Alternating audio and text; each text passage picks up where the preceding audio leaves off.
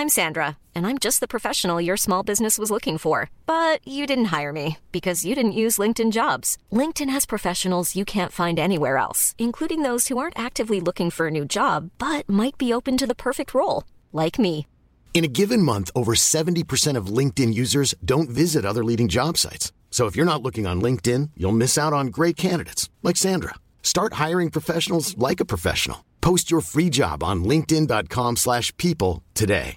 Everyone knows therapy is great for solving problems, but getting therapy has its own problems too, like finding the right therapist, fitting into their schedule, and of course, the cost. Well, BetterHelp can solve those problems. It's totally online and built around your schedule. It's surprisingly affordable too. Connect with a credentialed therapist by phone, video, or online chat, all from the comfort of your home. Visit betterhelp.com to learn more and save 10% on your first month. That's BetterHelp H E L P. مرحبا. أنا رنا داوود وهيدا بودكاست دمتك اليوم رح نسمعكن استثنائيا حلقة من بودكاست جديد من إنتاج صوت. اسمه بودكاست منبت. زميلي بشر نجار بياخدكم برحلة معرفية دسمة. بيحكي لكم فيها عن أصل وتاريخ الأشياء من حولنا. مواضيع منبت كتيرة ومتنوعة.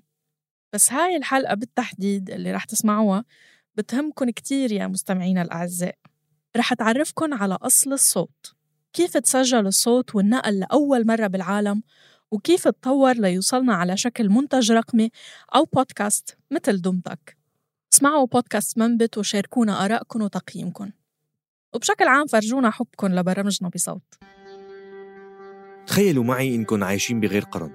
لنقل من ألف سنة ألفين سنة وصارت حادثة أو حرب بمكان ما من العالم بعيد عنكم كيف وإمتى كنتوا رح تعرفوا فيها؟ قد تقولوا رح أقرأ عنها مزبوط بس بعد إمتى؟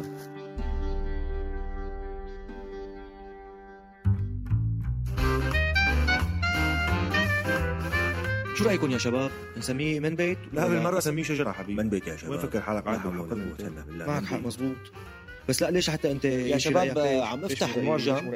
آه، من بيت من مرادفات كلمة أصل وإذا أخذنا على الجذر اللغوي أهلين وسهلين ومرحبتين ببودكاست من بيت من إنتاج صوت معي أنا بشر نجار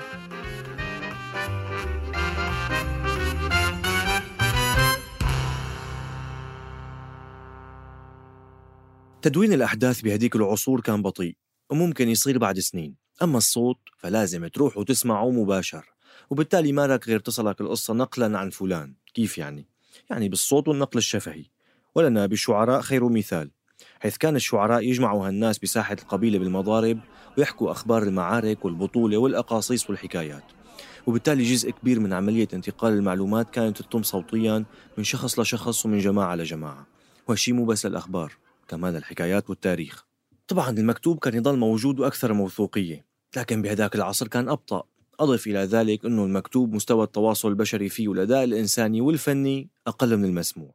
وبالتالي منشوف كيف كنا كأطفال نستمتع بالحكايات اللي بتحكي لنا إياها جداتنا أكثر من الحكايات اللي كنا نقراها. وكأنه حكايات الجدات هو تقص بما يرافق من تأثيرات صوتية وخصوصية ودفء صوت الجدة ومحبتها وطريقتها بنسج القصص بخيالنا بشكل ما بينتسى كان يا مكان بقديم الزمان وقد يؤثر على مستقبل البعض حتى. لا تستغرب صديقي المستمع. قصص جدة الأخوين رحباني ساهمت بشكل كبير بتشكيل خيالهم وكتابتهم لكلمات أغانيهم ومسرحياتهم مع السيدة فيروز. وهالشي أثر طبعا على الأجيال اللي سمعتهم.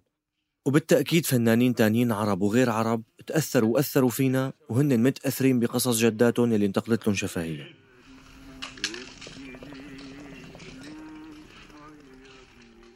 وما فينا ننسى الحكواتي يلي تواجد بمقاهي دمشق القديمة مثلا إلى عصر ليس ببعيد عنا اللي كان يحكي عن قصص الفرسان العرب مثل عنتر والزير سالم وأبو زيد الهلالي وغيرهم ويحكي عن بطولاتهم وشجاعتهم بطريقة استعراضية فيها شي شفهي وشي مرئي مثل إنه كان يحمل سيف ويعمل فيه إيماءات تمثيلية عن القصة وهالظاهرة موجودة بأماكن تانية بالعالم مثل الحكواتية اللي بقرغيزستان اللي بيحكوا قصة مشهورة بطريقة شعرية اسمها مناس. بتحكي عن بطولة الشعب القرغيزي. طبعا لهون يا ولد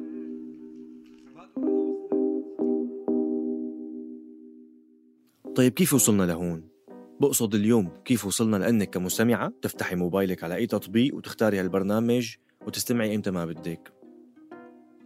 رح نحاول نحكي اليوم سوا عن تاريخ النقل الصوتي من لما كان شفهي غير مسجل لليوم. لنعرف أكثر شو هو البودكاست اللي عم نسمعه سوا هلأ. مثل ما حكينا النقل الشفهي شيء موجود من لما تعلم البشر الكلام.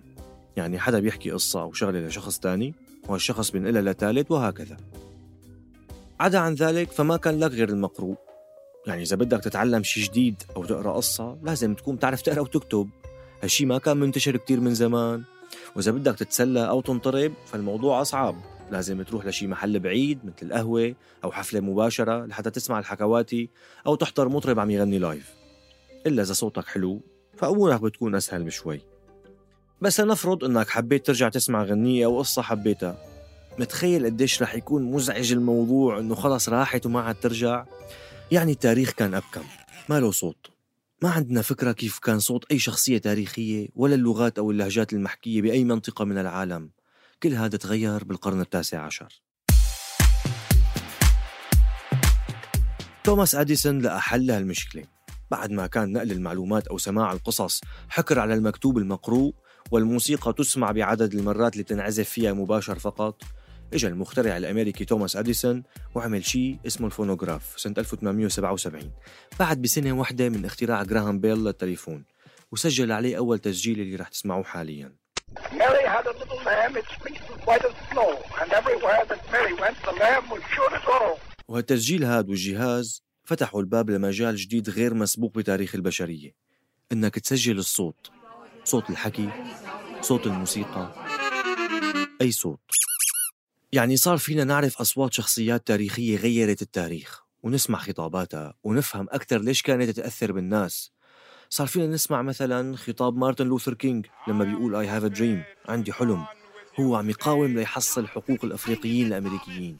نسمع صوت هتلر وستالين وأصوات شخصيات عربية أثرت بتاريخنا وغيرهم دمشق بفيديو على اليوتيوب شفت رحالة بلجيكي صور تواصله مع قبيلة من قبائل غابات بابوا الجديدة اللي هي جزيرة شمال أستراليا. هذا التواصل كان هو أول تواصل لهم مع العالم الخارجي وتم تصويره. ومن الشغلات اللي عملها هو إنه خلى واحد من رجال القبيلة يسجل صوته وهو عم يغني ويرجع يسمع.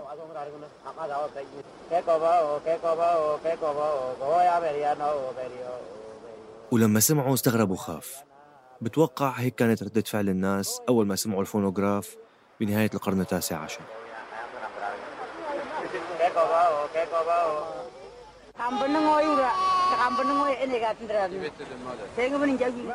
هالاختراع هذا كان بيعني إنه الناس صار فيها تسمع موسيقى مثلا بالبيت.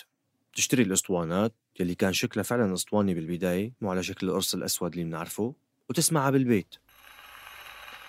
مع ذلك ضل الموضوع محصور بإنه لازم يكون عندك فونوغراف ولازم تكون أصلا ببلد فيه فونوغراف وتقدر تشتريه وتشتري الأسطوانات لحتى تسمع الموسيقى. بس بنفس الوقت كانوا العلماء عم يطوروا جهاز تاني رح يجي يغير كل شيء الراديو اللي لما تعرب سمى المذياع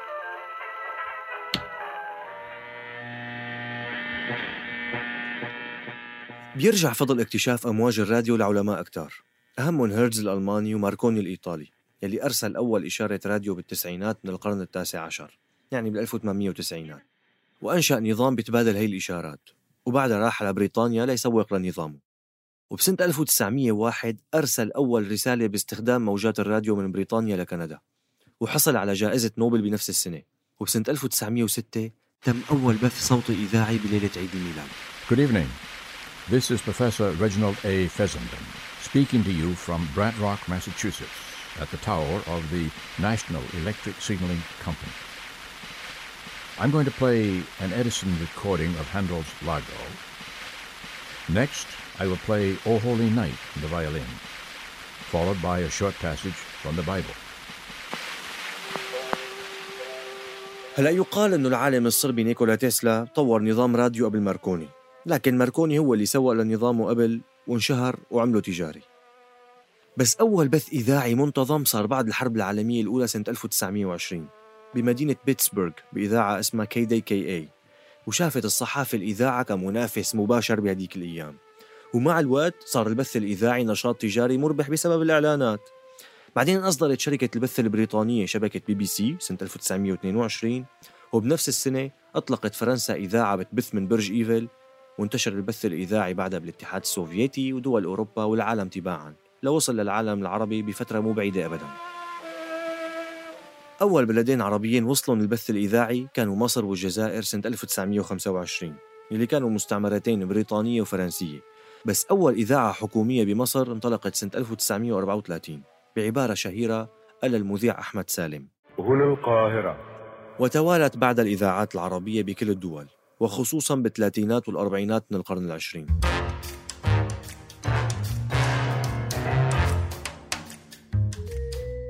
انتشر البث الإذاعي بالعالم وصارت شعبيته جارفة. وبحلول عام 1946 91% من المنازل بأمريكا كان فيها راديو. يعني حوالي 34 مليون جهاز راديو و130 مليون مستمع. ومثل ما قلت صار مربح بفضل الإعلانات. وهالشي حتى منشوفه بمنطقتنا العربية. مثلا أحد أهم أسباب أنه الأخوين رحباني وفيروز اختاروا يعملوا أغاني قصيرة من ثلاثة لأربع دقائق وسطيا هو لإتاحة الفرصة للإذاعة بأنها تعرض إعلانات بين الأغاني. مو مثل كثير من المطربين هذيك الفترة الخمسينات والستينات مثل السيدة أم كلثوم اللي كانت أغانيها تطل حوالي ساعة وما تسمح بوضع إعلانات بشكل مكثف وبالتالي ربح أقل. الاختراع هذا غير شكل التواصل البشري بشكل كبير. صحيح قبله كان في تليفون أو هاتف بس مشكلته أنه تواصله بيكون بين شخصين فقط. أما الراديو فهو بالإضافة للسيارات وصل المدن بالمناطق الريفية. كان الفرق الحضاري شاسع بيناتهم. المدينة أكثر تطورا من الريف يلي كان معزول بسبب صعوبات التواصل. والراديو وصلهم وصاروا يعرفوا شو عم يصير بالعالم مو بس بالمدينة. كانوا يجتمعوا بالأول ببيت المختار مثلا ويسمعوا أغاني أم كلثوم أو الأخبار أو أي شيء تاني. بعدين صار في راديو بكل بيت. باختصار الراديو صار مباشرة أداة mass media أو وسيلة إعلام جماهيرية. الجريدة بتوصل لناس كتير بس الراديو بيوصل لكل الناس تقريبا للأمي والمتعلم والغني والفقير. يعني فينا نقول إنه الراديو كان عامل جامع بالمجتمعات بيجمع مختلف الطبقات لأنهم بالنهاية عم يسمعوا نفس المحتوى وبينشر نفس المشاعر بين الناس كلهم ببلد أو بمنطقة واحدة. يعني تخيلوا مشاعر ملايين العرب سنة 1967 لما سمعوا خبر الهزيمة بحرب حزيران. طبعا بعد ما كانوا عم يسمعوا أخبار انتصارات الجيوش العربية بالراديو. اضرب اضرب اضرب اضرب اضرب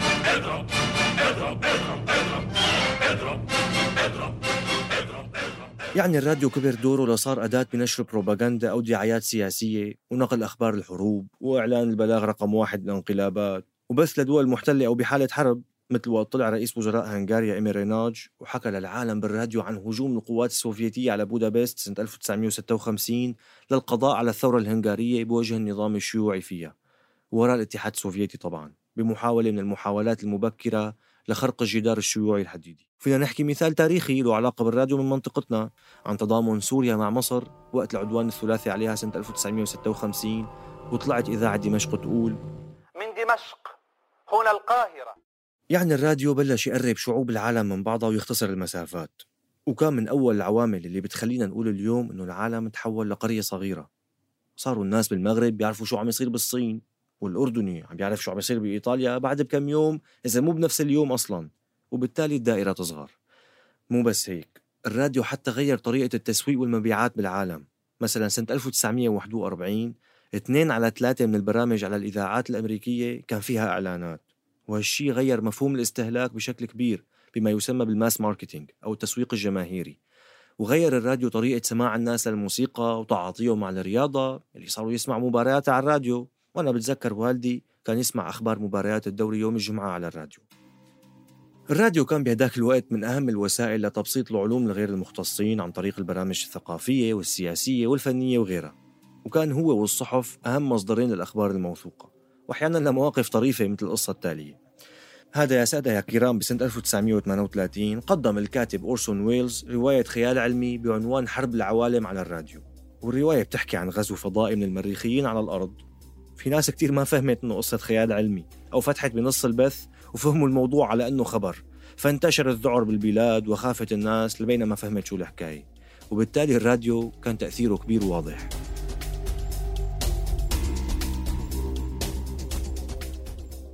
وضل الراديو متربع على عرش الترفيه والتواصل في البيت حتى وصل التلفزيون اللي تأخر شوي تطويره وإنتاجه بسبب الحرب العالمية الثانية. وبديت الشركات الكبيرة تدرس خياراتها لتدخل بعالم التلفزيون اللي كان واضح أنه رح يتغلب على الراديو بالانتشار. ومع ذلك ظلت الحاجة للمحتوى المسموع موجودة. وانتبهوا أحبائي المستمعين عم أقول بالبيت لأنه كان فيك تروح على السينما تشوف مو بس أفلام بل أخبار وتقارير وحفلات خصوصا بعد دمج الصوت مع الصورة بالعشرينات من القرن الماضي. بس بضل موضوع إنك تروح على السينما مشوار وتلبس وتاخذ تاكسي وتروح وتجي وجع قلب. المهم التطور التكنولوجي ما بيوقف. الراديو حلو ظريف بس في له مشكلة إنه هو بيختار لنا شو نسمع مو نحن بنختار.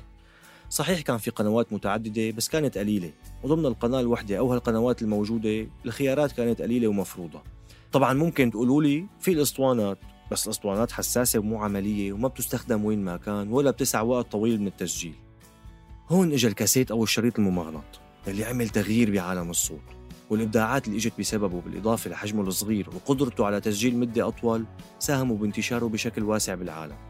ومن أهم هي الاختراعات هي المسجلات اللي بنعرفها كلياتنا ومسجلة السيارة. وبنهايه الستينات معظم شركات السيارات كانت تحط مسجلات فيها. بس مع ذلك مو هذا الاختراع اللي كان تغييره ثورة بعالم الصوت. الاختراع اللي فعلا عمل ثورة هو الجهاز اللي أطلقته شركة سوني سنة 1981 تحت اسم سوني ووكمان. الاختراع عمل تغيير جذري بانتشار الكاسيتات وانتشار المحتوى المسموع. صار فيك تحمل ووكمان على خصرك وتحط شريط بقى سيدي وتسمعه وانت عم تمشي عم تطبخ أو عم تعمل أي شيء تاني.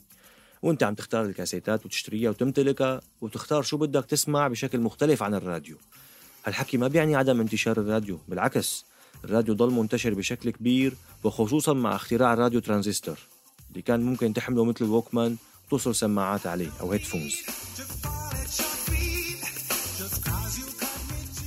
وأكيد لازم نحكي عن الاختراع اللي غير العلاقة مع المحتوى المسموع وخلاها تصير شخصية أكثر وقريبة أكثر وتعمل اتصال غير مباشر بين الراديو أو الكاسيت والمستمع. تم اختراع السماعات ببداية القرن العشرين بس ضل استخدامهم حكر على القوات البحرية وعمال الهاتف والراديو وشوية ناس غيرهم. بس بعد سنة 1958 انتشرت السماعات بشكل تجاري والناس صارت تشتريها وتستخدمها مع الراديو فيما بعد مع الووكمان.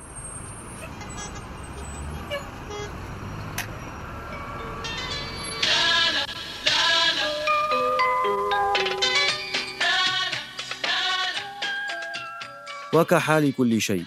مع الوقت تراجعت مبيعات الكاسيت أو حتى تلاشت تقريبا مع صعود العصر الرقمي وانتشار الأقراص الليزرية المضغوطة أو السيديز بنهاية التسعينات. لدرجة أنه سنة 1999 كانت مبيعات سيديات الأغاني والموسيقى بأمريكا بس حوالي 14.5 مليار دولار. بس كمان يا فرحة ما اهتمت. مثل كل شيء بعصرنا الحالي السيديات ما طولت. وبلش ينتشر محلها بسرعة قرصنة المحتوى المسموع ونشره على الإنترنت خصوصا مع انتشاره بشكل كبير. طبعا هالحكي صار بالدول المتطورة ببداية الألفية الجديدة. أما عندنا فضل وضع السيديات محترم لأنه الإنترنت كان انتشاره ووجودته سيئين بمعظم الدول العربية ولا يزال ببعضها حتى الآن.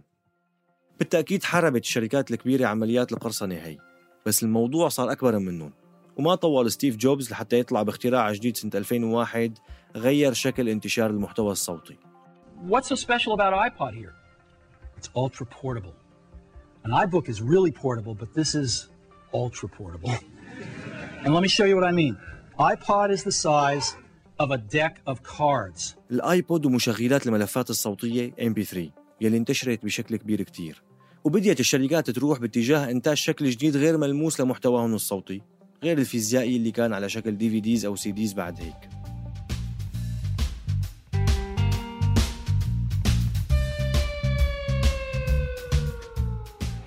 كل هادو لسه ما حكينا عن عصر ال streaming أو الوسائط المتدفقة بالعربي يلي بلشت على شكل محاولات بسيطة من تطبيقات أو مواقع عندها مكتبات صوتية محدودة لوصل ال start-up السويدي Spotify وعمل الفكرة الجديدة يلي خلته يصير من رواد هالمجال. عنده مكتبة ضخمة من المحتوى الصوتي. وبدل ما تشتري الألبوم أو أي محتوى صوتي صرت تدفع اشتراك شهري وتسمع لا نهاية من المحتوى الصوتي على التطبيق. طبعا التطبيقات التانية بتعتمد على الإعلانات لتمول حالها. بس بالحالتين ما عدنا نمتلك المحتوى مثل قبل. نجمع كاسيتات وسيديات على رف المكتبة وتحت الطاولة ويكونوا ملكنا. صار المحتوى متاح بشروط وبنسمعه إمتى ما حبينا. هالنقلة النوعية هي بتخلينا نشوف الاختلاف الجذري اللي صار عبر تاريخ البث الصوتي من الأسطوانات والكاسيتات حيث تختار ما تريد سماعه. لكن مع وجود قيود كبيرة مثل شراء الوسائل وحفظها ومحدودية حجمها وإلى الراديو المجاني اللي بيفرض عليك شو تسمع يعني مثلا أنا بدي أسمع فيروز المساء. صباح ومساء. ما في. طب بدي أسمع أم كلثوم الصبح. حبي اللي أنت جاي تقول عليه؟ كمان ما في. يعني ما عندك خيارات كتيرة تسمعها ومجبور على يلي موجود. يعني لنفترض إنك أنت بالطريق. بدك تسمع درس محاضرة كتاب صوتي دردشة مثل اللي عم نعملها هلأ. على الراديو أنت مجبور إنك تنتظره أو تحمله على موبايلك أو وسيلة تانية. هذا إذا لقيته بسهولة أساسا. هون اجى البودكاست ليحل هالمشكلة.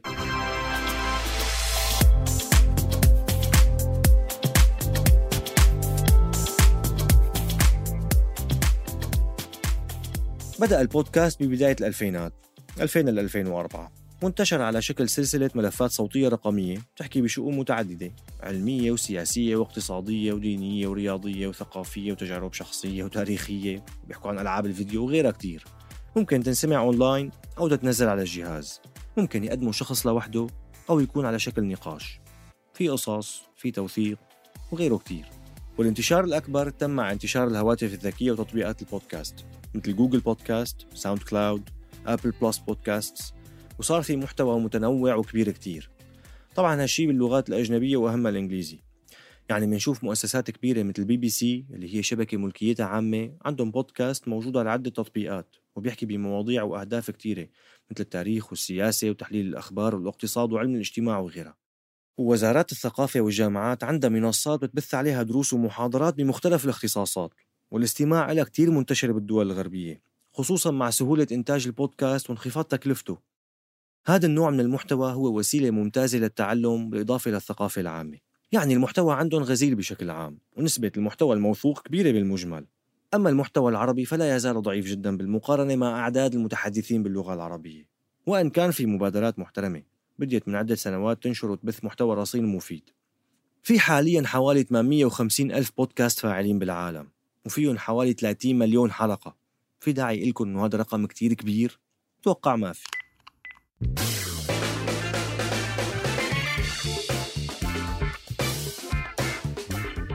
بالنهاية أحبائي المستمعين نسأل حالنا هل يا ترى انتهى عصر المحتوى المسموع أو الصوتي وقضى عليه المحتوى المرئي؟ بنشوف بحسب خبرتنا البشرية إنه لا لا يزال المحتوى الصوتي له مكانه بغض النظر عن التغيرات التي تطرأ على حصة المحتوى من المتابعة. لا يزال موجود ويتطور بشكل كبير وبحسب الأرقام شفنا أنه بطلوع عم يزيد بسرعة كتير كبيرة ببلاد مثل تشيلي والأرجنتين وبيرو والمكسيك والصين. وهذا لسه ما شفنا شو أثر الحجر الصحي العالمي على الأرقام. المهم طول ما في مواصلات عامة وسواقة سيارة ونشاطات تانية كتيرة رح يضل المحتوى الصوتي متواجد. بالأخص لما يكون في ناس مثلي بتحب المحتوى الصوتي اللي بيفسح مجال للخيال إنه يشتغل ويرسم صور للكلام اللي عم ينقال. كمثال عن هالشي من حوالي 15 سنة أو أقل بشوي اكتشفت وجود مسرحيات فيروز على الراديو لأني صرت بالصدفة وصرت أسمعهم بكل شغف وأرسم المشاهد بخيالي.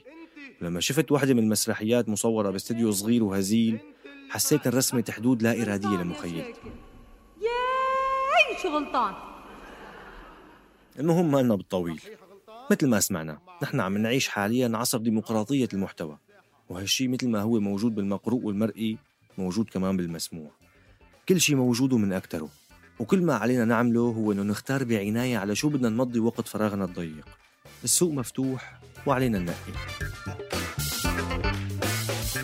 كنا معكم من الإعداد والتقديم بشر نجار من التحرير تالا العيسى من الهندسة الصوتية تيسير أباني من التدقيق بيان عروري.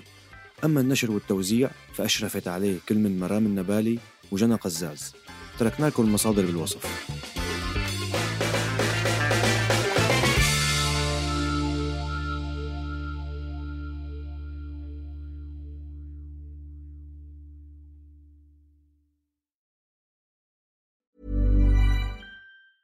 Planning for your next trip? Elevate your travel style with Quince. Quince has all the jet setting essentials you'll want for your next getaway, like European linen, premium luggage options, buttery soft Italian leather bags, and so much more. And is all priced at 50 to 80% less than similar brands.